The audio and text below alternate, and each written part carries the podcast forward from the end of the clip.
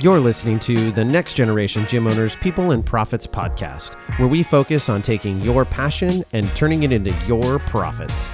Join us for interviews with business experts, industry influencers, and more. Let's get to it. Hello, everyone, and welcome to another episode of the Next Generation People and Profits podcast. I'm your host, Dan Cotton, and I want to thank you for joining us for this episode today. Before we get into the episode, please head over to our Facebook group, NG Cheer and Gymnastics Owners, and join that group if you are a gym owner of a cheer or a gymnastics gym. And make sure you check out our webpage, nextgenowners.com, where we have a ton of great information. You can subscribe to our blog and get email updates and all sorts of amazing content sent directly to you, just like this podcast. All right. So let's get into the episode. Who else right now is overtasked? Like, I'm talking to you, I'm recording this episode. It's October 7th, and I am crazy busy, like over the top. I am so busy with all the different things I have going on at the gym, outside of the gym, with next gen. I am just, I'm slammed. And on top of it all, it's competition season coming up. So it's only going to get worse and my my stress levels are only going to get higher as things progress. So I felt inclined to record this episode and I want to talk about running an effective business during comp season.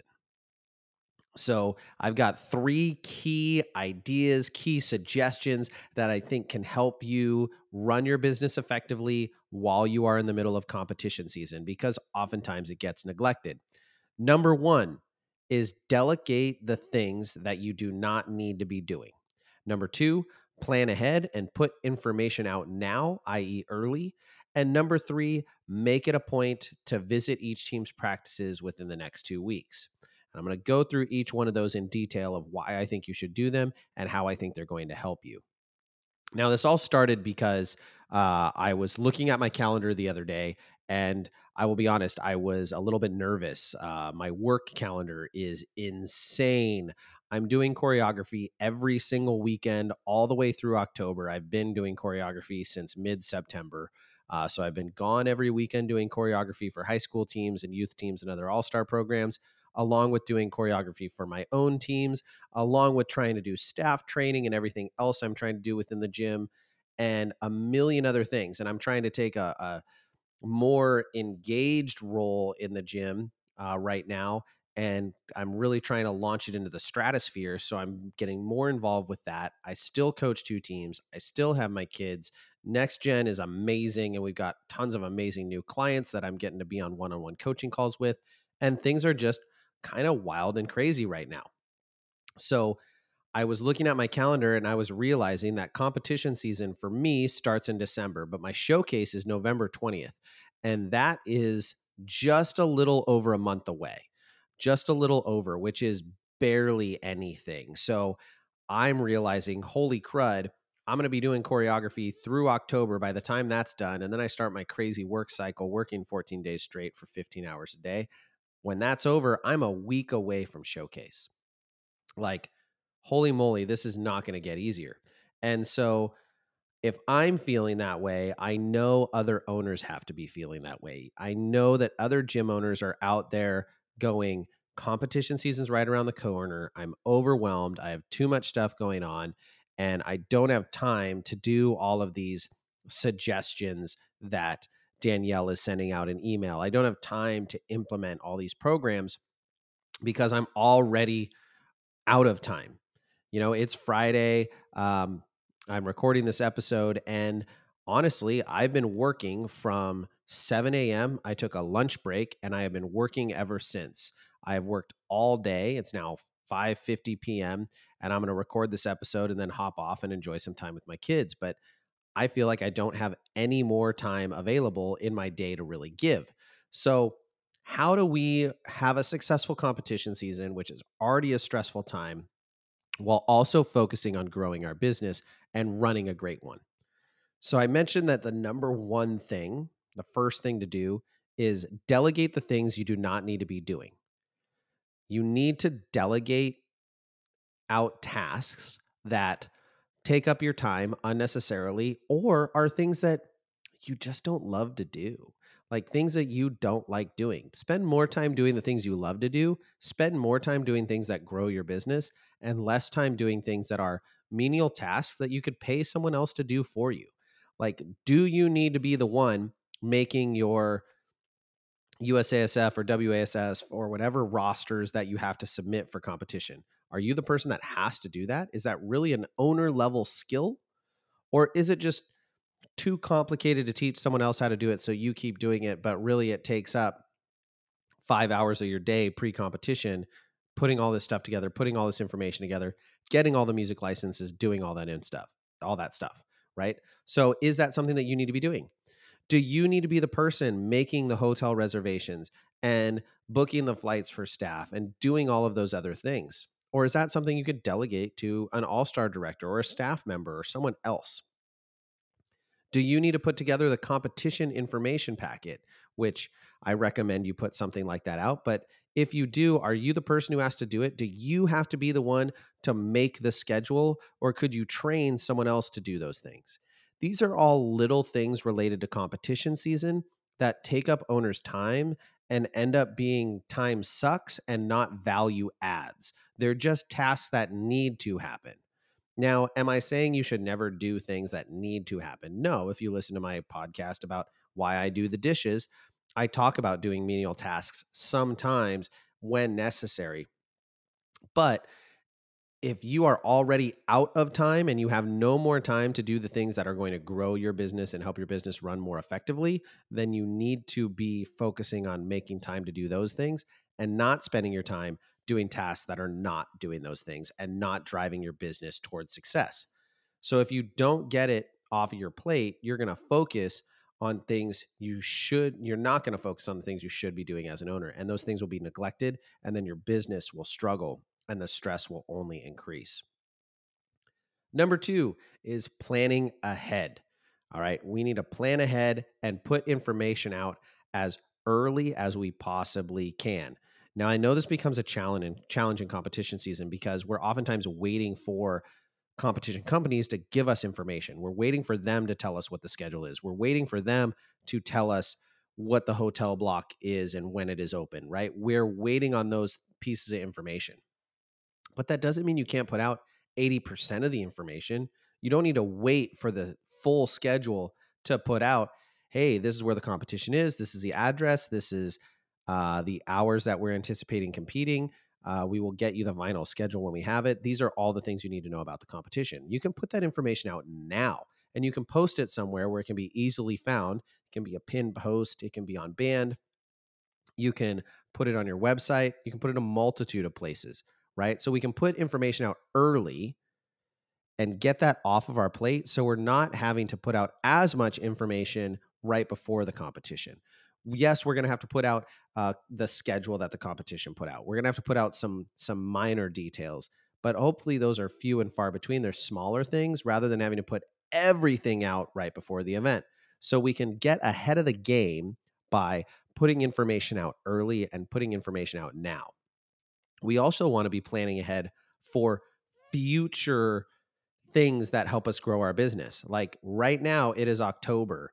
And if you don't start thinking about your 2023 2024 packet in November, late December, you're going to be behind the curve because come January, you're going to be needing to push one or get one built and push one out and get things together so you can have an all-star packet for people to start consuming and start promoting by late February. And those things take time to build and there's a lot of nuance that goes into building a good all-star packet. There's a lot of planning, there's a lot of budgeting, there's a lot of strategy in building that packet. So if you're not starting it early and you're not thinking ahead, you're going to be behind the curve. And you don't want to be mid February at the height of competition season when you are the most stressed out trying to also, on top of that, build an all star packet for the next season. So think about those things now, get them off your plate, and take care of them early to reduce stress and run a more effective business because things will be systemized and happening easily and not getting delayed and you're not going to be trying to spin 52 plates and keep them all in the air. You're just going to have 5 because you've already spun the plates, got them going, and now you have someone else managing it and you don't have to do it anymore. So plan those things ahead. And I mentioned I mentioned next season packet because that's really always a big one, but there's a number of things you can be planning ahead. Like why are you not buying plane tickets now for events that are going to happen in February? Maybe you're waiting for the perfect price.